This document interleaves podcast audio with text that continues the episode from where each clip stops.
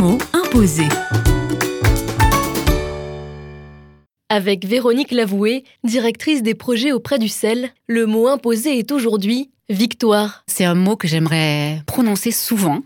J'aime bien être vainqueur. J'aime bien avoir la victoire. Ou j'aime bien plutôt que Dieu ait la victoire.